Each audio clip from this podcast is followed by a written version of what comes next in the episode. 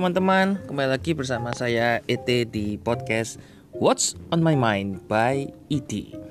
Di episode ke-43 kali ini yang rilis 15 Juli jam 4.30 sore ini merupakan bagian kelima dari 10 rahasia untuk menjual apa pun ke siapa pun, kapan pun, di mana pun, bagaimanapun. ET Talks yang diambil dari ebook saya yang ketujuh The Art of Psychological Selling. Nah, bagi teman-teman yang baru pertama kali mendengarkan podcast saya atau sudah sering ya, pasti tahu di awal-awal menit atau di awal-awal episode akan saya bahas tentang review episode yang lalu yaitu episode 42 yang sudah rilis 14 Juli jam 3.30 sore yang merupakan bagian keempat dari 10 rahasia untuk menjual apa pun, ke siapa pun, kapan pun, di mana pun, bagaimanapun. Yang diambil dari ebook saya yang ketujuh, The Art of Psychological Selling. Oke, uh, teman-teman sambil mendengarkan review, saya akan uh, mengingatkan teman-teman untuk menyiapkan ballpoint, kertas, dan cemilan. Karena saya akan menemani Anda dalam waktu satu jam ke depan untuk pembahasan yang cukup detail, mendalam dalam pembahasan topik yang uh, teman-teman dengarkan. Oke, kita mulai aja di review episode ke-42. 14 Juli 3.30 sore. 10 rahasia untuk menjual apa pun ke siapa pun, kapan pun, bagaimanapun, di mana pun. Yang diambil dari ibu ketujuh dari IT The Art of Psychological Selling, bagian keempat. Progressing. Apakah saya menggunakan presentasi yang berbeda sesuai dengan tipe kepribadian? Apa gaya kepribadian saya yang paling dominan? Apakah saya berbicara ke pelanggan sesuai ketertarikan mereka atau gaya saya? Apakah presentasi saya direncanakan dengan teliti, runtut, dan urutannya logis? Dalam presentasi saya, apakah saya selalu melibatkan pelanggan saya untuk fokus? Apakah saya menggunakan alat bantu penglihatan gambar, video, bagan dalam presentasi. Self-help Daftar beberapa pelanggan Anda yang masuk ke kategori kepribadian mereka. Apatis Aktualisasi diri Analitis Emosional Atau praktis. Daftar tiga cara yang dapat meningkatkan kemampuan pendengaran Anda. Tulis dua pertanyaan tertutup dan terbuka yang harus Anda tanyakan ke pelanggan Anda tentang kebutuhan merek terhadap produk Anda.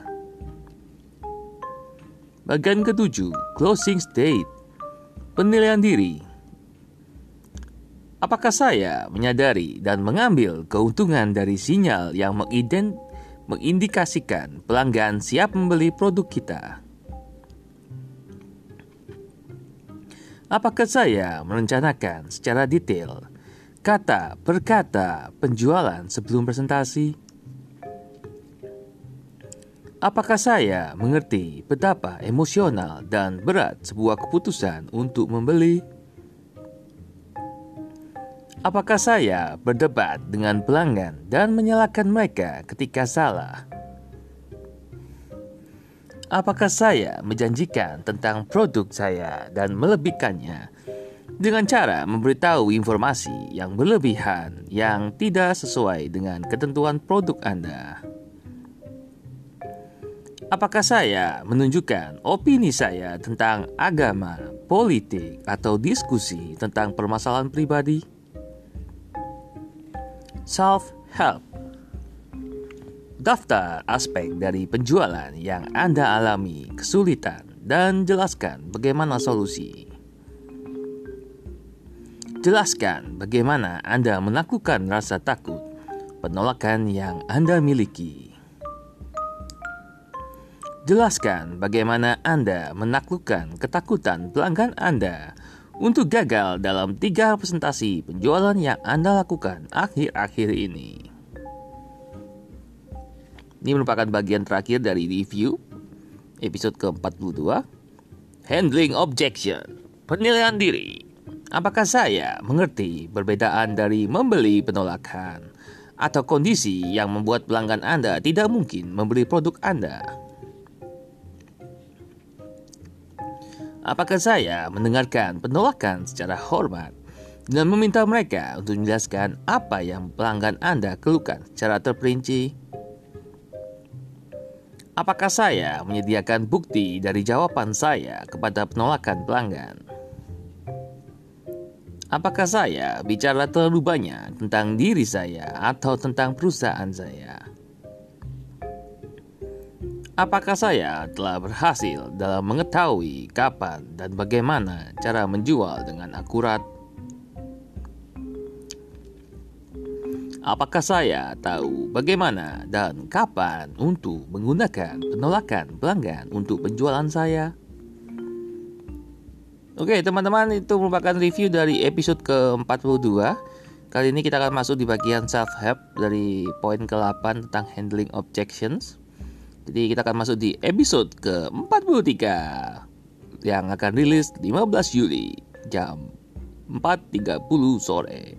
Bagian kelima dari 10 rahasia untuk menjual apa pun ke siapa pun, kapan pun, di mana pun, bagaimanapun. ET Talks yang diambil dari ebook ET yang ketujuh, The Art of Psychological Selling.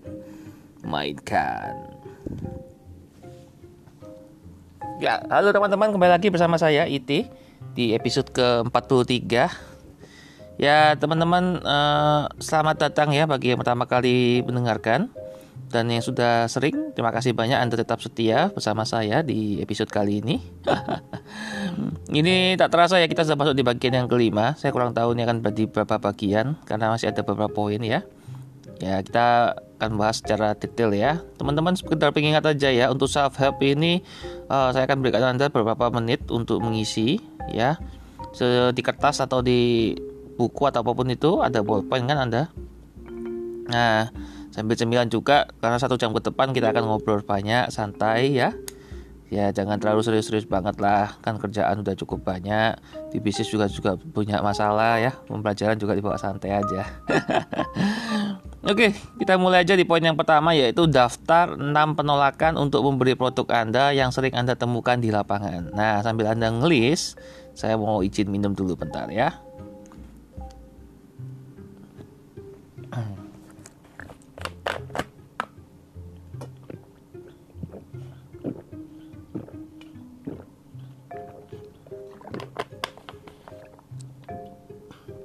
Ah, ya seperti biasa lah karena kurang tidur jadi istirahatnya kurang juga akhirnya ah, capek. Oke nafasnya harus diatur teman-teman.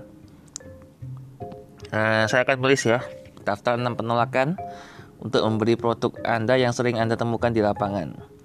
Kalau yang pertama di saya karena bisnis saya adalah bisnis venture capital dan private equity ya sebenarnya bukan masalah penolakan tapi dari kitanya yang adanya penolakan ya. Karena mereka belum bisa mengikuti prosedur. Jadi bukan dari mereka yang menolak kita tapi kitanya yang menolak mereka. Mereka nggak mengikuti prosedur itu yang pertama. Terus yang kedua mereka belum bisa menyediakan laporan keuangan ya kita ini kan bisnis keuangan otomatis kita harus ada namanya KAP kantor akuntan publik ya untuk diaudit keuangannya oke itu yang kedua Terus yang ketiga, ya mereka belum ada perencanaan perencanaan bisnis selama lima tahun ya. Ya karena kita kan akan invest itu kan cukup lama teman-teman. Jadi lima tahun itu kita harus go public. Nah kalau mereka tidak ada rencana, ya berat lah intinya untuk kita bisa bantu. Itu yang ketiga. Yang keempat kita perlu adanya ketransparansi ya, keterbukaan. Jadi banyak mereka yang nggak mau terbuka dan mereka uh, rahasiakan data-data yang mereka but yang kita butuhkan untuk kita proses. Itu yang keempat ya. Yang kelima, yang kelima itu uh, ownernya nggak mau muncul. Jadi yang ngurus manajemennya, sedangkan kita harus berusaha dengan owner minimal bagian direktur keuangan ya atau CFO. Karena kita harus tahu uh, idenya kelima tahun ke depan bagaimana. Terus juga dari CFO-nya kadang kan hanya bisa menjawab secara keuangan ya, tidak bisa menjawab secara ide dan lain-lain. Mau dibawa ke mana perusahaannya, gitu ya gitu. Kalau yang keenam itu mungkin karena masa-masa corona ya, jadi banyak pertemuan meeting yang harus di pending jadi karena sudah new normal sudah beberapa sudah ditemuin tapi sebelumnya sempat ke pending selama tiga bulan. Jadi delay ya karena kan uh, susah untuk naik kendaraan uh, pesawat pun susah. Karena banyak uh, ini ya apa namanya penerbangan yang ditutup. Ya sekarang baru mulai dibuka itu pun banyak surat perizinan yang harus dilengkapi ya. Jadi uh, itu yang buat mereka juga ribet untuk bisa ketemuan. Walaupun memang bisa secara offline ya eh secara online ya uh, menggunakan aplikasi tertentu untuk video call dan lain-lain. Nah poin kedua uh, apa jawaban anda untuk menjawab setiap penolakan yang sudah anda daftarkan di nomor satu? Nah anda harus uh, tulis tadi ya anda bisa jawab satu persatu. Saya sudah jawab tadi ya di poin yang pertama. Jadi uh, karena saya kebetulan nggak mencatat ini. Karena uh, saya impromptu speech atau bicara sambil mikir ini. Intinya sih itulah. Uh, kita sudah ada siapan istilahnya kayak FNQ gitu loh. F dan Q. Frequently asked question. FAQ ha, FAQ jadi Anda bisa uh, jawab ya dari pertanyaannya mereka itu hati. Hmm, yang ketiga, daftar tiga kesempatan presentasi Anda ketika Anda menggunakan berpura-pura atau asumsi dalam penjualan. Nah, berpura-pura ini Anda bisa berpura-pura tahu atau berpura-pura uh, mengerti kondisi atau Anda berasumsi. Tapi ini tergantung ya Anda menguasai tekniknya apa tidak uh, Anda bisa melis ya kapan terakhir kali Anda melakukan itu. Misalkan kalau saya uh, saya berpura-pura atau asumsi dalam penjualan itu saya mengasumsikan bahwa mereka sudah paham. Mereka sudah punya bisnis yang autopilot atau mereka sudah siap untuk dikopublikkan ya. Itu yang pertama. Yang kedua, uh, saya asumsikan bahwa mereka sudah mengikuti semua prosedurnya kami gitu mereka sudah melengkapi semua persyaratan apa yang kita butuhkan. Yang yang ketiga, saya sudah asumsikan bahwa mereka sepakat untuk mengambil uh, deal dengan kita. Jadi intinya uh, apa pun hasilnya, kita self confidence dan self esteem harus ditingkatkan. Itu. Anda bisa share juga kalau Anda punya sesuatu yang Anda mau bagikan dari poin-poin yang saya sampaikan tadi. Bisa tag atau mention saya di akhir episode akan saya sebutkan uh, ini ya medsos saya ya entah itu Facebook, IG, Twitter, LinkedIn, Tweet, uh, apalagi itu, Telegram ya, YouTube atau bahkan di podcast. ya, jadi kita biar nggak cuma saya sendiri yang berbagi, Anda juga bisa berbagi, saya bisa baca dari Anda. Yang kesembilan, itu proven closing teknik ya, cara-cara yang teknik-teknik yang sudah berhasil, uh, cara teknik ini ya untuk penutupan penjualan ya atau closing. Nah, di sini di sini tuh kita harus bisa meningkatkan konversi penjualan ya. Konversi itu apa? Ya dari jumlah prospek yang Anda prospek berapa rasionya yang deal dengan Anda gitu.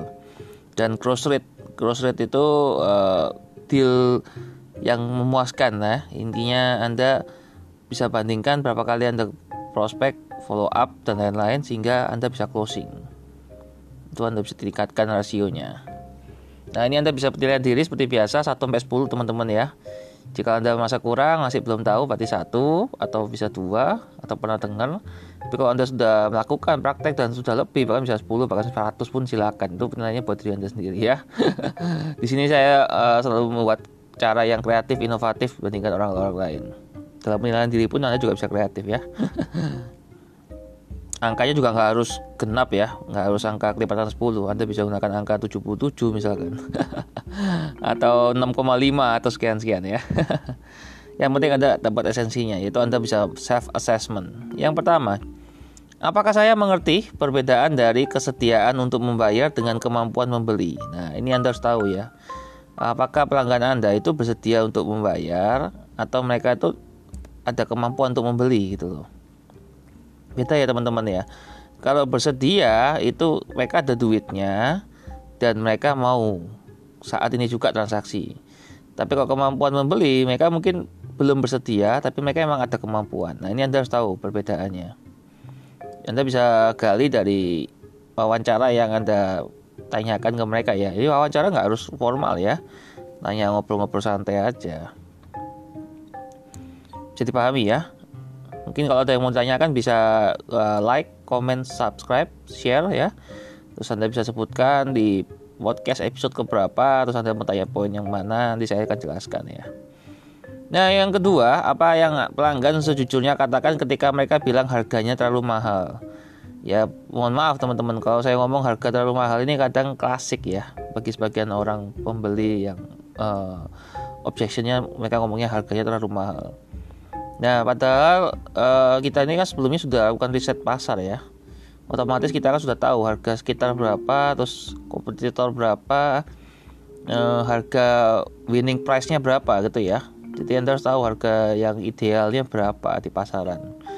Yang bisa membuat harga berbeda kan servis dari Anda ya, after salesnya.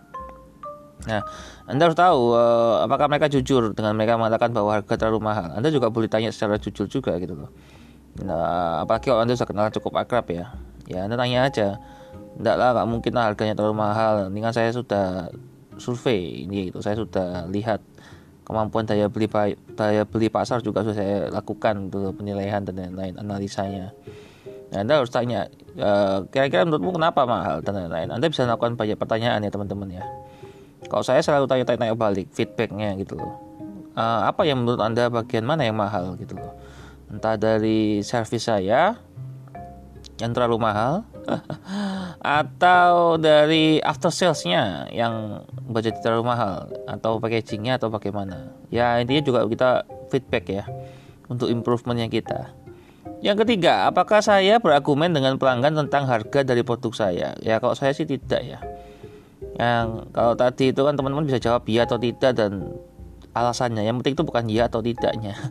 Ini bukan pertanyaan wawancara yang ya tidak bukan close question ini ya. Ini open question. Jadi saya tidak pernah berargumen ya. Kalau saya selalu ngomong di depan take it or leave it. Saya hanya menjelaskan prestasi saya. Saya jelaskan kemampuan saya uh, saya jawab pertanyaan anda. Anda mau ambil silakan. Anda tidak mau ya sudah. Banyak orang kan uh, nggak mau tapi akhirnya nanti ngata-ngatain di belakang ya banyak lah no comment bagi saya bagi anda yang mengalami seperti itu sabar ya poin keempat Apakah saya telah menyiapkan rencana dalam presentasi saya tentang harga produk? Tentunya ya, karena kan di slide itu kan sudah disiapkan sebelumnya. Dengan adanya improvement, maka kita akan mulai uh, bisa ini ya semacam bikin studi kasus juga di slide-nya gitu loh. Oh ini peningkatan harga alasannya apa? Penurunan harga kenapa? dan kenapa harga yang saat ini yang dipakai kenapa ada peningkatan berapa persen dan sekian sekian anda harus jujur lah jadi saya selalu sampaikan apa adanya harga produk ya Baik lagi ini uh, saya hanya pakai contoh bisnis saya bukan untuk promosi bisnis saya ya tapi uh, untuk lebih mudah anda bisa mencerna gitu loh karena anda bisa terapkan dalam bisnis anda jadi jangan pakai patokan bisnis saya ya karena jelas angkanya akan berbeda, variabelnya berbeda. Yang kelima, apakah saya selalu menyebut nilai dan manfaat produk ketika membahas tentang harga? Yes, kalau saya selalu menyebut ya. Jadi saya selalu sebut bahwa ada harga, ada rupa, ada kualitas, ada harga gitu ya. Ya memang kita permainannya di kualitas atau di kuantiti. Ada orang yang memang sukanya jual barang murah, tapi dia nyari margin banyak gitu ya. Kalau saya lebih suka uh, bukan harga mahal ya, tapi memang kualitasnya bagus sehingga memang harganya sesuai gitu ya ada harga ada rupa nah saya selalu sebutkan manfaatnya ya ketika ditanyakan gitu loh. Tidak langsung tidak. Saya tanya dulu kira-kira ada permasalahan apa? Mereka butuh apa? Khususnya kalau di pengusaha-pengusaha saya tanyakan permasalahan pengusaha seperti apa? Dan kenapa hubungi kita dan kenapa lain-lain? Banyak alasan uh, tadi pengusaha itu yang menghubungi kita. Rata-rata ya karena mereka tidak mau adanya jaminan ya. Karena kan mereka maunya kita partneran gitu ya terus mereka juga ada yang nggak mau bunga gitu ya. Ya kalau di tempat lain pasti banyak. Lembaga keuangan yang lain ada bunga gitu kita kan tidak ada. Terus juga eh, mereka kan tanya tanpa angsuran ya. Karena kita kan tidak perlu angsur tiap bulan. Kita dari perputaran uang ya. Misalkan perputaran uangnya harian ya harian. Langsung bagi hasil gitu. Kalau putarannya mingguan ya mingguan. Bulanan ya bulanan. Kita bisa toleransi maksimal 6 bulan di luar itu kita tidak bisa ya karena kan kita tidak mau uang ngendap uang mandek itu nggak mau. Karena kita harus putarkan uang itu sebagai ya kayak inilah apa namanya sungai lah. Sungai itu kan uh, stream kalau dalam bahasa Inggris itu stream. Aliran sungainya kan harus tersalurkan dengan baik ya nggak boleh sampai terbendung ada bandungannya atau kena halangan-halangan lain kena sampah dan lain-lain sehingga nggak bisa mengalir ya dari hulu ke hilir. Nah kemudian apalagi tanpa ini BI checking ya karena kita tidak melewati lembaga perbankan ya kita dari investor pribadi private. Kemudian eh, tanpa biaya admin ya karena kita nggak ada biaya-biaya di depan. Jika sudah ada pencairan baru ada biaya. Ya karena kan uh, kita ini kan ngomongnya kan di depan kalau kita minta belum tentu cair kan tidak fair ya teman-teman ya. Kalau kita sudah cair baru kita uh, minta biayanya. Nah itu hati. Jadi saya selalu sebutkan apa pun itu entah itu menurut teman-teman ada yang kurang atau ada yang skeptis dan lain-lain saya selalu sebutkan.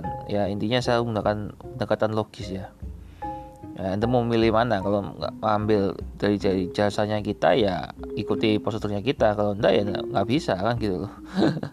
Ini sepaket semua ini loh. Nggak bisa cuman sharing profit aja. Ya kita harus ada sharing saham juga. Dan saya ngomong di depan gitu dan sekian persen rasionya 50-50 untuk sharing profit minimal ya. Bisa negosiasi.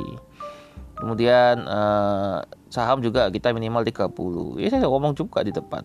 Jadi intinya itu Uh, apakah saya mengetahui cara melakukan penjualan kepada pelanggan yang selalu menunda beli? Yes, kebanyakan orang kan nggak tahu ya kenapa mereka menunda beli. Tapi kalau di masa-masa corona seperti ini pandemi ya, uh, banyak orang kan menunda bukan karena mereka alasan yang lain ya, tapi alasan keuangan mereka memang lagi seret ya. ya akhirnya hasil ya mereka harus cari jalan ya Eh, pengetatan. Pengetatan itu ya biaya-biaya misalkan biaya pendidikan dan lain-lain tuh kan biasanya banyak ya tiap bulan tiap tahun sudah ada anggaran atau alokasikan gitu ya. Akhirnya biaya itu dialokasikan ke biaya yang lain misalkan biaya kesehatan biaya protokol kesehatan atau keamanan dan lain-lain ya. Kan kembali lagi itu kan perusahaan dari uh, orang lain ya terserah orang lain mau menerapkan budgetingnya seperti apa. Nah kalau saya selalu bilang sama mereka justru di saat-saat pandemi ini banyak yang pengajuan ya. Saya kemarin di masa-masa corona tiga bulan terakhir sebelum new normal PSBB itu ya banyak pengajuan. Setiap harinya selalu ada pengajuan. Ya cakupan kita kan luas ya teman-teman ya. Se Indonesia Raya kita sudah tim sudah cukup banyak juga. Per wilayah juga sudah ada. Cuman kita emang uh, briefingnya emang lewat online semua dan dari luar negeri juga cukup banyak yang mau investasi ke kita. Jadi ya kita tetap jalan seperti semula tidak ada penundaan ya. Cuma meeting aja yang penundaan tapi kalau deal ya tetap dealing. Oke kita ngomong self help ya teman-teman. Nah yang pertama daftar 6 pertanyaan dengan jawaban ya ketika anda bertanya menggunakan teknik ya. Makanya saya sering menggunakan kata teknik uh, ya ya ya itu ya. Setiap saya ngomong ya ini termasuk teknik juga ya teman-teman ya untuk mempercepat closing penjualan. Nah contoh anda bisa membuat penawaran kalau di bisnis saya ya. Apakah anda uh, butuh pendanaan dan permodalan? Nah masih anda jawabnya akan adalah yes atau ya gitu ya. Apakah anda butuh investor? Ya. Apakah anda uh, ini uh, mau di uh, diinvest tanpa bunga? Ya. Apakah anda mau diinvest tanpa jaminan? Ya. Dan empat itu teman-teman. Anda apakah anda mau diinvest tanpa uh, bayar cicilan? Ya ada lima. Apakah anda mau deal sekarang juga? Ya. Intinya terakhir adalah gongnya ya. Pastikan anda punya teknik yang pas. Ini kembali lagi disesuaikan dengan bisnis dan industri anda ya saya pakai contoh dari industri saya itu sebagai uh, mempermudah studi kasus ya yang kedua, belikan 5 alasan mengapa produk Anda sesuai dengan harga. Nah, Anda harus punya alasan yang tepat ya. Saya sudah sering pakai ini kan alasannya kenapa ya itu hati tanpa tanpa itu hati ya. Mengapa produk saya sesuai dengan harga? Ya pertama hati tanpa bunga. Kalau tempat lain Anda perlu bunga, bayar bunga. Di sini tanpa bunga bukan berarti ada bunga flat ya, beda ya bunga flat dengan tanpa bunga. Yang kedua tanpa jaminan ya karena nggak perlu ada jaminan-jaminan kita masalah pada dasar kepercayaan ya kita nggak lihat aset perusahaan tapi kita lihat uh, potensi dari perusahaan itu untuk berkembang ke bagaimana. Terus yang ketiga uh, apakah anda bisa kita percaya ya? Kalau anda bisa kita percaya kita akan deal ya karena kan kita ini kan justru kita yang investasi ke bisnis anda. Jadi bukan anda percaya sama kita apa tidak ya kita yang percaya apa enggak ke bisnis anda kan gitu. Nah, kemudian hmm, tadi masalah beberapa pihak-pihak uh, alasan-alasan yang lain sudah cukup saya sudah katakan ya, kayaknya biar nggak ada pengulangan. anda harus sesu, uh, jawab semua pertanyaan-pertanyaan pelanggan ya. Tempatkan coba Anda posisinya sebagai pelanggan. Kira-kira jika, jika ada penawaran yang Anda tawarkan ke pelanggan atau ke Anda sendiri gitu, apakah Anda akan ada pertanyaan-pertanyaan yang muncul gitu loh. Anda bisa membuat lima alasan. Bisa lebih, bisa kurang terserah ya. Ini hanya contoh. Yang terakhir, Berikan contoh dari tiga teknik yang Anda pakai untuk menangani penolakan pelanggan, uh, penolakan harga ya. Coba Anda kasih contoh langsung dari ketika ditolak harganya, uh, Anda bikin jawaban apa gitu loh. Nah kalau saya, Pak, kenapa tanpa bunga loh? Karena kita kan bukan lembaga perbankan ya atau lembaga keuangan. Kita ini lembaganya lebih ke arah perdagangan, beda. Industri yang kita bukan industri keuangan, industri kita adalah industri perdagangan. Jadi kita undernya Kementerian Perdagangan. Oke, itu arti caranya. Terus kemudian kenapa Pak nggak pakai jaminan? Ya karena kita percaya sama Anda. Kita ini kan berpartner, kita kongsian ya. Jadi kita itu eh, Anda fokus di pekerjaan, kita fokus di duitnya. Jadi kan biar Anda tidak pikir-pikir lagi untuk uh, nyari duitnya. Anda tinggal fokus di pekerjaan aja cari pekerjaannya. Cari uh, kang dao kalau dalam bahasa bahasa Mandarin tuh. Proyek cari proyeknya lah pengerjaannya. Terus yang ketiga misalkan tanyain tadi tanpa kenapa pak tanpa uh, ini tadi tanpa angsuran gitu ya karena kan anda sebagai pengusaha pasti yang jadi beban adalah angsuran kan tiap bulan anda harus ditarget mencapai anda bahkan harus bayar dulu pokoknya plus bunganya. Capek kan itu loh. Jadi bunganya cukup besar, pokoknya juga harus dilunasi. Nah, sedangkan kalau kita kan enggak, kita kan dari sharing profit ya. Jadi dari sharing profit itu yang untuk di, untuk mengcover biaya operasional. Nah kalau sharing saham itu kan kita nanti dapat untungannya di akhir ketika sudah go public. Jadi ya tidak ada yang dirugikan di sini kan? Kita sama-sama berkembang. Kalau gagal pun kita juga ada risik, uh, manajemen risiko. Jadi kita sudah satu lima sepuluh ya konsep kita ya. Satu bisnis lima tahun ke depan 10 kali lipat ya kita gak akan invest kalau perusahaan itu nggak bisa menunjukkan formasi itu ya. Rumusnya kita itu golden rulesnya kita itu. Rule aturan emasnya yang nggak bisa dirubah ya. Jadi kita misalkan kita invest 1M di masing-masing perusahaan ya. 10 perusahaan berarti kan total 10M nah dari itu misalkan ada satu yang berhasil dan 9 gagal nah kita bisa cover semuanya. Jadi intinya kita juga siap menanggung resiko jadi kita bukan hanya sharing profit tapi kita sharing resiko jadi itu alasan uh, contoh ya tiga teknik ketika ada argumen yang masuk ke saya Oke, ini yang poin ke-10 ya, teman-teman. Expert closing technique. Expert itu berarti pakar ya. Nah, ini ada eh, bagian-bagian uh, kepakaran yang Anda bisa tiru gitu ya. Yang pertama itu uh, tipe nya adalah hostile and strong ya. Hostile itu uh, keras dan kuat gitu ya. Jadi pelanggan yang susah banget ditaklukkan. mereka kayak mau menerkam kita gitu ya. Dan mereka punya argumen-argumen yang kuat gitu. Atau yang paling yang bawah ini ada diagram teman-teman ya. X dan Y teman-teman bisa lihat tabletnya gitu. Ini ilustrasinya. Ada yang hostile and weak gitu loh. Mereka uh, skeptis tapi argumennya nggak masuk akal. Argumennya lemah gitu. Ada yang friendly and strong ya. Dia sangat baik banget sangat akrab dengan kita tapi argumennya kuat. Jadi istilahnya secara bisnis masih belum deal tapi secara pertemanan oke okay, gitu ya. Yang yang terakhir ya friendly and weak. Ya mereka uh, apa namanya berteman bersahabat tapi argumennya lemah. Jadi itu kita bisa permainkan di situ ya. Teman-teman bisa bermain di area itu yang pertama penilaian diri. Apakah saya mengerti bagaimana dan kapan saya menggunakan teknik alternatif? Nah teman-teman mungkin pernah dengar ya teknik alternatif itu apa? Nah bagi yang belum pernah dengar saya kasih tahu ya. Uh, anda tahu kapan cara pakainya gitu ya alternatif. Bagaimana dan kapan? Nah kalau misalkan anda uh, tanya sama kita teknik alternatif apa Pak contohnya Pak? Ya kalau saya kita ini alternatif perbankan. Jadi rata-rata kapan kita dihubungi ya ketika mereka tidak bisa masuk di perbankan. Kalau mereka bisa masuk di perbankan ya mereka nggak akan hubungi kita. Maksud pola pikir yang lama gitu loh. Mereka pokoknya nggak apa-apa lah. Saya ngutang dulu di perbankan. Nanti kan keuntungan full di saya. Saya hanya bayar bunganya aja. Ya itu terserah ya saya tidak ada masalah dengan perbankan tapi kan rata-rata orang pengusaha juga berpikirnya seperti itu nah bagaimana ya saya bilang di depan juga eh, ketika mereka bertemu sama kita gitu ya Oh, berarti Anda tidak bisa masuk perbankan ya Pak ya? Iya, akhirnya mereka ketawa gitu kan. gimana gimana Pak? Apa yang kita bantu lah? Di situ ketika mereka sudah masuk menawarkan diri ya kita masuk.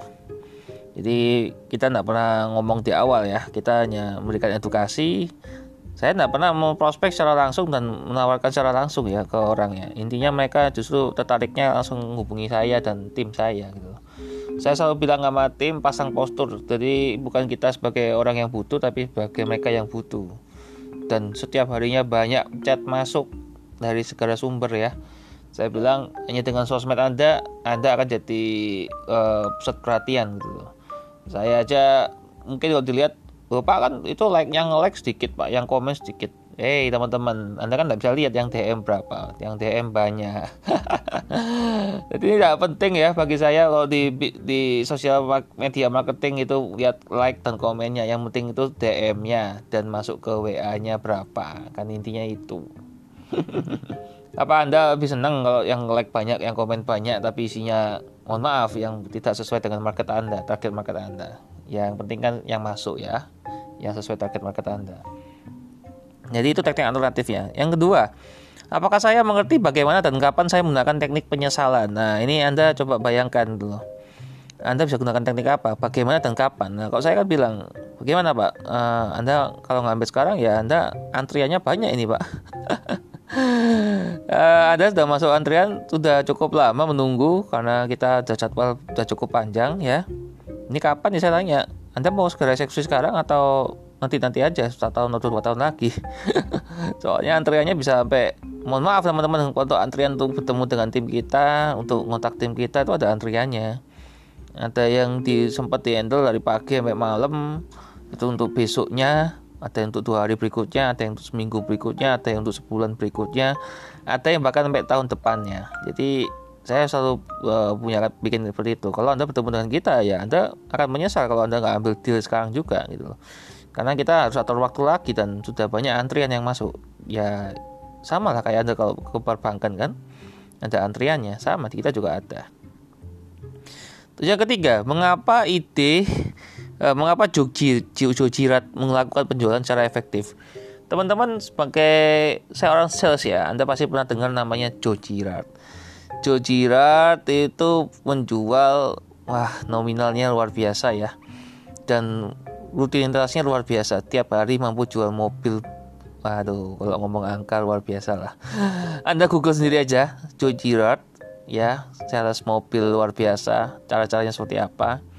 Nah, kalau dari saya, kenapa bisa efektif ya? Karena dia pendekatannya personal, satu per orang yang dia uh, per orang yang dia jual itu dia bisa dapat data atau referensi atau rekomendasi dari banyak pelanggannya karena dia benar-benar memperhatikan kapan ulang tahun bahkan setiap bulannya dia sudah mengucapkan kata kata ucapan ya entah itu uh, selamat Natal, entah itu selamat Idul Fitri, entah itu selamat ulang tahun, selamat ada yang mohon maaf yang meninggal, kirim bunga atau ada yang ulang tahun, uh, ada ulang tahun kirim kado, ada yang macam-macam. Jadi dia sangat disukai ya sama pelanggannya. Sehingga pelanggannya dengan sukarela untuk berbagi informasi ke temannya atau sahabatnya atau keluarganya bahwa ada kalau butuh mobil bisa hubungi Joe Jirat. Luar biasa lah.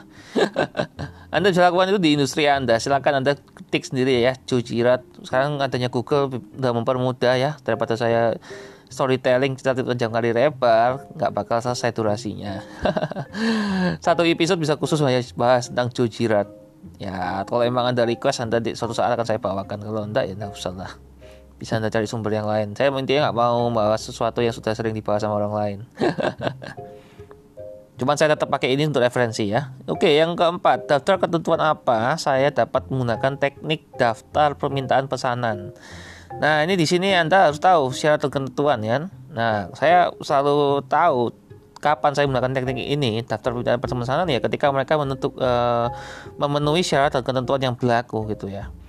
Jadi ini SOP-nya dari kami. Anda penuhi, Anda masuk antrian. Kalau enggak ya Anda tidak bisa masuk antrian seperti itu. Jadi saya kapan ya ketika mereka sudah bisa memenuhi baru bisa ketemu, baru bisa ngobrol, baru bisa diproses lebih lanjut untuk pengajuan ya. Poin berikutnya, apakah saya mengerti bagaimana dan kapan saya menggunakan teknik meninggalkan? Nah ini bagi teman-teman juga uh, sering dipakai ini untuk para ini ya kalau yang di pasar tradisional itu ya. Cuman sini saya menggunakan studi kasusnya dari bisnis saya ya. Kalau saya kapan dan bagaimana ya ketika saya terjanji. Jadi ketika mereka tidak segera ambil kesempatan, kesepakatan gitu ya, mereka masih mikir-mikir lagi. Ya saya bilang mohon maaf Pak, saya harus segera meninggalkan lokasi karena saya harus pindah lokasi ya. Kebanyakan misalkan di mall gitu ya, udah ada antrian gitu. Hanya di di mall pun walaupun santai ya ada antrian.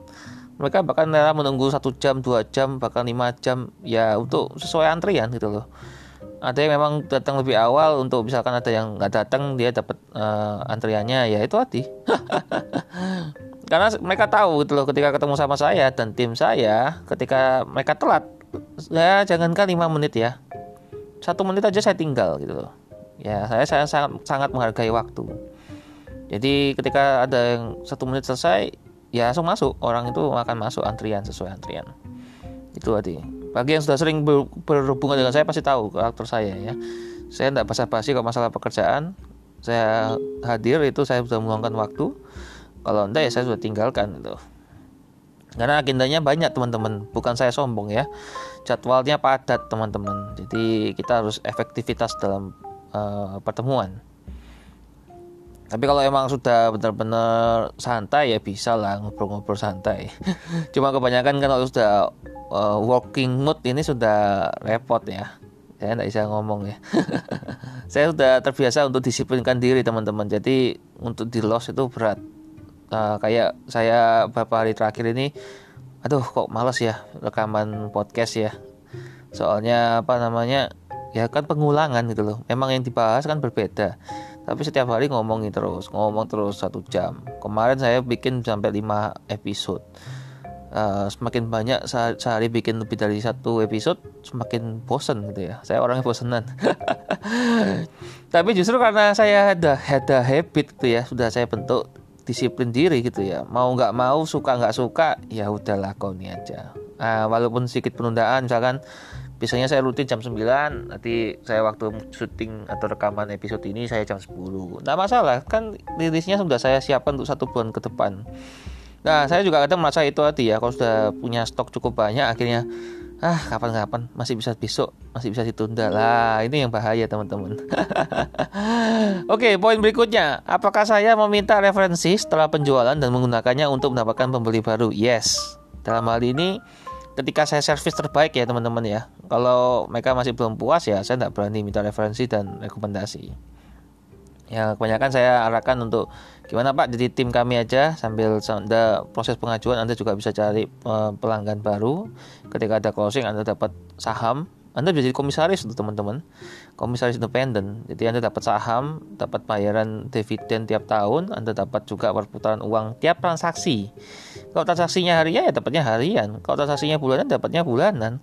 Kalau transaksinya tahunan ya dapat tahunan.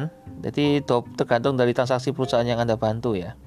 Ya itu yang saya bilang. Jadi uh, bukan cuma referensi tapi saya juga uh, memberikan peluang ya opportunity bagi mereka bahwa ada peluang bisnis. Kalau anda mau silakan. Nggak mau ya juga nggak ada paksaan. Ya punya anda aja kita bantu kita proses. Udah. Simple kan? Nah ini self help teman-teman ya. Jadi self help ini saya juga pakai teknik namanya science based selling ya jadi kita jualan tuh pakai ilmu, bukan cuma asal jualan. Karena jualan tuh ada ilmunya, ada keseniannya. Seni itu pun juga ada ilmunya. Adik saya tuh kuliah di kafe. Nah, kalau teman-teman bayangkan tuh, di kafe itu desain komunikasi visual. Nah, komunikasi, jadi visual aja bisa berkomunikasi gitu. Gimana caranya? Ya, ini makanya ada sainsnya, ada ilmunya. Kalau enggak ya adik saya enggak sampai perlu kuliah, ya gambar-gambar aja seperti biasa dari SD dari kecil sudah suka sekali gitu loh untuk bisa uh, apa namanya hobinya menggambar. Pernah bikin komik pernah bikin gambarnya bagus-bagus teman-teman. Saya nggak nggak akan sebutin lah intinya suatu saat anda pasti juga kenal adik saya siapa. Dia cukup prestasi jadi sempat jadi figur di kampusnya jadi tokoh jadi putri kampus jadi macam-macam salut saya sampai saat ini uh, eh, IP-nya atau IP-nya masih 4.0 wah saya nggak bisa bayangkan itu. Kesenian ada ilmunya dan 4.0 luar biasa. Dan kuliah kan tidak hanya tentang kesenian ya kan ada mata kuliah umum. Hebat hebat hebat. Saya salut. Ya kalau bisa sampai S3 luar biasa lah. Uh, saya sebagai seorang kakak saya harus tetap support adiknya. Jadi itu teman-teman ya. Kalau kesenian aja ada seninya ada ilmunya pakai uh, penjualan ya penjualan itu ada ilmunya. Jadi jangan salahkan kalau anda tidak bisa menjual. Ya mungkin anda belum belajar ilmunya. Dan di sini anda bisa dengarkan episode-episode saya yang lain. Karena di setiap uh, episode yang lain saya bukan hanya berbagi ilmu tapi saya juga berbagi pengalaman. Saya sharing gitu loh. Uh, studi kasus langsung dari pengalaman saya dari bisnis saya dan dari saya contohkan juga beberapa industri yang lain yang saya pernah tahu secara langsung. Kalau di luar itu saya mohon maaf saya nggak tahu segalanya teman-teman. Saya cuma orang yang mau berbagi yang saya tahu, bukan saya tahu segalanya. Oke, yang berikutnya uh, eh, self help ya. Nomor pertama, daftar 5 poin kecil dalam presentasi Anda yang dapat Anda gunakan teknik alternatif untuk menjual produk Anda. Nah, Anda bisa masukkan itu uh, poin-poinnya ke dalam presentasi Anda. Anda bisa presentasi menggunakan kertas bisa presentasi menggunakan slide presentasi ya kan? Anda bisa gunakan Breezy. Breezy itu wah bagus aplikasi itu. Tapi kadang orang malah pusing ya lihat Breezy. Tapi tidak apa-apa coba aja silakan. Atau sekarang banyak ada carousel dan lain-lain. Nah itu teknik Anda ya. Anda pasukkan poin-poinnya. Nah, karena kan namanya PowerPoint misalkan di Microsoft itu ya. Itu namanya kan PowerPoint. Yang hebat tuh poinnya, bukan gambar-gambar desain yang lain-lain yang mengganggu gitu loh. Ya, Anda harus uh, satu kata atau satu kalimat yang powerful lah ininya itu. Anda masukkan nanti teknik alternatif ke dalam penjualan Anda. Uh, kalau saya sudah cukup ya, saya jelaskan di bagian self berarti self assessment ya. Yang kedua, daftar tiga kesempatan akhir kapan Anda menggunakan teknik meninggalkan. Nah, kesempatan akhir-akhir ini ya, ketika Anda presentasi, Anda bisa ngelis, oh ternyata saya tiga presentasi terakhir ini saya pakai teknik ini gitu ya. Kenapa Anda harus melis ya? Biar Anda ingat. Uh, jadi ini kita bentukkan, kita bentuk kebiasaan baru teman-teman ya. Kalau Anda nggak pernah menulis, Anda akan lupa ya karena kan otak manusia itu terbatas ya daya ingatnya daya tangkapnya jadi saya uh, belajar itu ada namanya reading ya membaca saya sebelum rekaman saya sudah membaca buku sudah banyak teman-teman. Kayaknya semua buku yang tentang self help nggak semua sih yang saya suka ya saya baca. Dan yang populer saya baca. Bukan cuma buku e-book pun juga. E-book e-book dari orang-orang mohon maaf saya rata-rata dari sumber dari luar negeri ya. Jadi saya referensinya pakai bahasa Inggris. Nah yang jadi kesulitan adalah ketika saya susul harus ngomong dalam bahasa Indonesia ketika poin-poin dalam bahasa Inggris harus ditransfer ke bahasa Indonesia ini kadang saya juga bingung mau ngomong ke gimana gitu ya karena saya pahamnya pakai bahasa Inggris Nah ini contohnya, Anda teknik meninggalkan itu kan aneh ya saya kalau di bahasa Indonesia ya. Tapi teknik Inggrisnya saya juga udah lupa ini namanya apa tekniknya. Soalnya kan uh, kita nggak hafalin teorinya ya, kita yang penting itu bisa prakteknya. Jadi Anda harus tulis itu tiga kesempatan terakhir ya.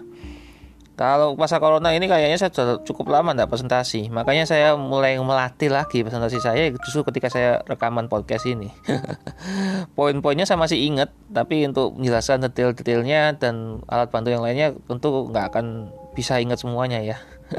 tapi kalau sudah dikasih slide yang lagi saya bisa presentasi full dari awal sampai akhir bahkan bisa 12 jam maraton tanpa putus. Karena banyak program ya. Ada sekarang pun ada program baru yang saya dari kantor sudah disiapkan gitu dan uh, saya harus belajar lagi program baru itu karena tahun 2020 ada program baru emang dari tahun lalu sudah disiapkan program baru. Nah, program barunya ini yang saya harus menguasai ya, karena kan ini yang sedang dipakai untuk kampanye ya dari perusahaan kami gitu. Yang ketiga, tulis dua cerita tentang produk Anda yang dapat Anda gunakan dalam cerita yang relevan dengan penjualan produk Anda. Nah, teman-teman, uh, cerita dalam hal ini mungkin Anda lebih efektif dengan menggunakan testimoni ya. Jadi dari perusahaan kami ada di YouTube sudah cukup banyak ya. ya orang lain bukan kami yang bercerita ya. Kita jarang banget kita bercerita ya. Kita hanya pengulangan sih. Kadang kita ngomong ya sama aja informasinya itu aja. Uh, presentasi, seminar, workshop, training semua kurang lebih sama yang disampaikan itu sama. Nah, tapi yang membedakan adalah ketika pelanggan kami ya. Jadi dua cerita Anda bisa kasih contoh uh, yang sudah dibantu danai kayak di kami itu ada uh, pengusaha yang sudah kita bantu danain ya nominalnya berapa mereka sebutkan bisnisnya mereka apa terus uh, udah berapa lama bersama kami gitu kan berpartner itu hati ada yang di pertambangan ada yang di manufacturing ada yang di kebutuhan sehari-hari. Ya intinya perusahaan-perusahaan yang cukup besar lah ya. Nah itu mereka uh, sharing gitu lah. Mereka sharing pengalaman mereka. Tahu dari mana uh, ketemu sama siapa tim kita terus dibantu apa aja dikasih apa aja dikasih ilmu bagaimana. Lah ini gitu. Itu ya teman-teman ya. Kenapa relevan ya? Karena uh, testimoni ini justru yang lebih kuat ya daripada kita pakai cerita kita sendiri. saya bisa storytelling, saya bisa cerita dari awal sampai akhir, saya bikin sangat menarik pun bisa, tapi kembali lagi kepercayaan orang itu kan berbeda ya saya bisa membuat orang sangat percaya tapi lebih percaya lagi kalau ada orang lain yang ngomong kan? Namanya juga jualan ya kecap nomor satu. Mana ada sih orang yang ngomong kecap nomor dua? Nah ini efektif time management ya. Jadi ada ilustrasi tentang jam ya.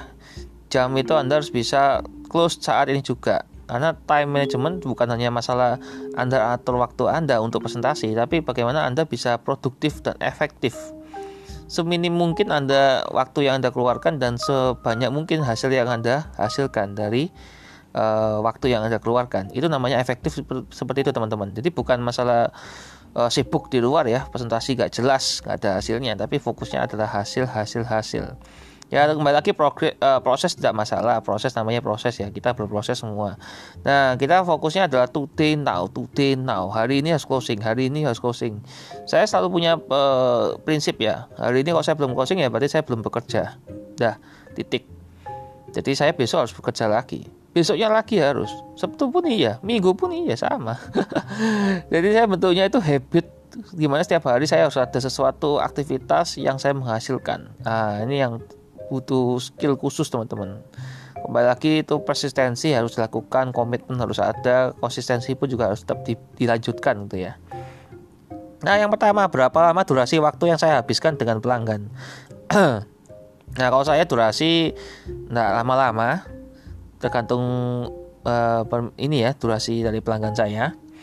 Tapi rata-rata satu jam uh, itu kalau saya full presentasi itu yang paling singkat belum tanya jawab ya itu full presentasi. Tapi kalau di custom untuk 5 menit pun juga bisa. Saya itu custom teman-teman ya disesuaikan permintaan. Jadi saya tanya di depan pak ada waktu berapa menit untuk saya berbicara? Oke sekian. Oke saya akan bicara. Tanya jawab selesai. Saya tinggal tim saya follow up. Itu contohnya ya. Jadi kita harus efektif ya. Karena kan saya tinggal bukan saya sombong tapi saya ada agenda yang lain. Jadi harus sesuaikan dengan agenda Yang kedua, apakah saya mengkonfirmasi waktu ketemuan dan merencanakan telepon saya sehingga calon pelanggan kita tersusun rapi secara area geografi berdekatan dengan utama lain? Yes. Saya minimal kalau di mall ya kalau mau beda ya tiga tempat yang berbeda, sudut yang berbeda. Ya saya nggak sebutin mallnya ya. dan saya nggak sebutin kafenya juga, jadi tergantung lah kita pindah lokasi. Mungkin bisa referensi ya teman-teman ya food court itu yang pertama. Terus yang kedua cari tempat yang sepi lah istilahnya. Coffee shop. Terus yang ketiga mungkin di restoran. Nah itu hati tergantung siapa yang kita temui dan uh, jam berapa ya. Kalau jam makan siang ya kita makan siang bareng. Kalau jam makan malam jangan malam bareng. Itu teman-teman ya. Dan kenapa harus satu geografi satu area? Ya biar anda nggak habis waktu di jalan ya. Uh, dan anda harus konfirmasi ya untuk ketemuan ya. Jangan sampai mengecewakan orang lain ya mungkin orang lain bisa membatalkan pertemuan ya karena ada kita yang lebih penting. Kita nggak pernah tahu kita hargai. Tapi kita jangan sampai jangan sekali-sekali kita membatalkan waktu dan ketemuan ya. Karena mereka mereka sudah menyiapkan waktu dan tenaga pikiran dan lain-lain. Ya ternyata di cancel. Usahakan untuk ada minimal ada perwakilan ya. Saya selalu punya backup plan ya kalau dalam hal ini uh, saya split. Saya split jadwal dengan tim saya sehingga kalau uh, minimal dua orang jadi backup jadi satu orang itu misalkan nggak bisa yang satunya bisa backup. Itu hati uh, kalau sudah benar-benar padat sehari ya kita split juga untuk hari berikutnya. Kita uh, lanjut next schedule gitu ya. Jadi nggak bisa semuanya dilakukan satu hari ya kita pindah geser. Nah poin ketiga apakah tugas saya sudah selesai? Lengkap dan benar sebelum saya memulai panggilan, nah ini Anda harus lengkapi dulu ya persiapan. Ingat teman-teman persiapan itu penting ya. Jadi kalau Anda sudah mempersiapkan segalanya, baru Anda mulai panggilan. Jangan sampai Anda nggak ada persiapan. Nah, kalau saya ini kayak saya uh, podcast ya, ini saya seperti berbicara dengan orang lain. Jadi saya seperti berbicara dengan tamu-tamu saya, dengan klien-klien saya, dengan pelanggan-pelanggan saya, dengan tim-tim saya gitu. Saya sudah punya persiapan yang matang, sangat matang. Saya sudah hafal, saya sudah mengerti te, uh, apa yang akan saya sampaikan. Jadi walaupun saya cuma ada poin-poin seperti ini, saya bisa menjelaskan. Itu. Yang keempat, apakah saya merencanakan dan latihan bahan presentasi saya dan cara saya menjual? Yes, tentunya ya uh, bahkan saya tidak tanggung-tanggung saya live live video live di IG live di Facebook live di YouTube dan lain-lain.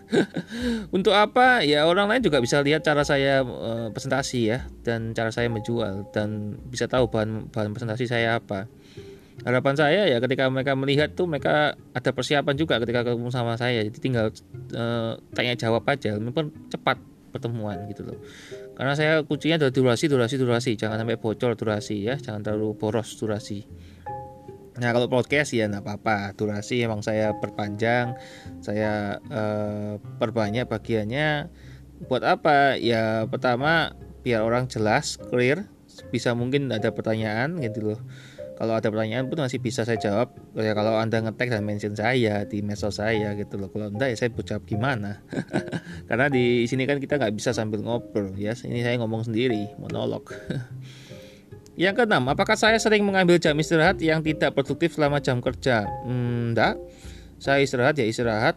Dan kalau kerja ya kerja gitu loh. Ya kadang kan emang butuh istirahat teman-teman ya. Ya untuk catching up untuk air lah istilahnya anda perlu bernafas lah. Kalau Anda gasak terus ya mati Anda di jalan. Dalam hal ini kan Anda butuh istirahat ya, butuh tidur, butuh makan, butuh waktu me time dan lain-lain ya. Self help ya, Anda langkah untuk efektif manajemen. Nah, ini Anda uh, ini kita akan jadi poin terakhir akan saya percepat steps to effective time management atau langkah-langkah untuk bisa time management yang baik. Yang pertama adalah long term vision atau visi jangka panjang ya.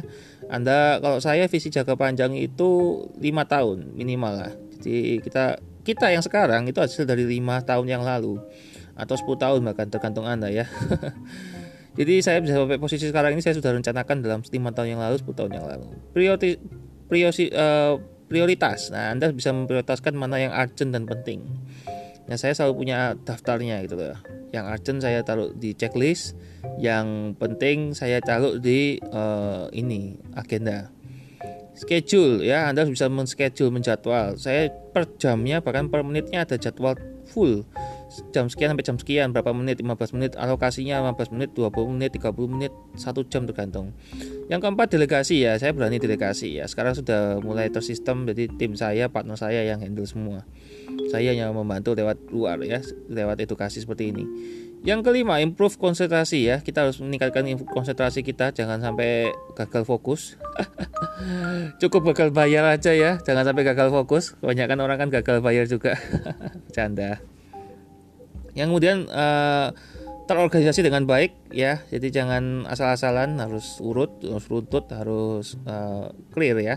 Yang ketujuh itu hindari penundaan. Nah makanya saya bikin podcast ini juga nggak banyak penundaan.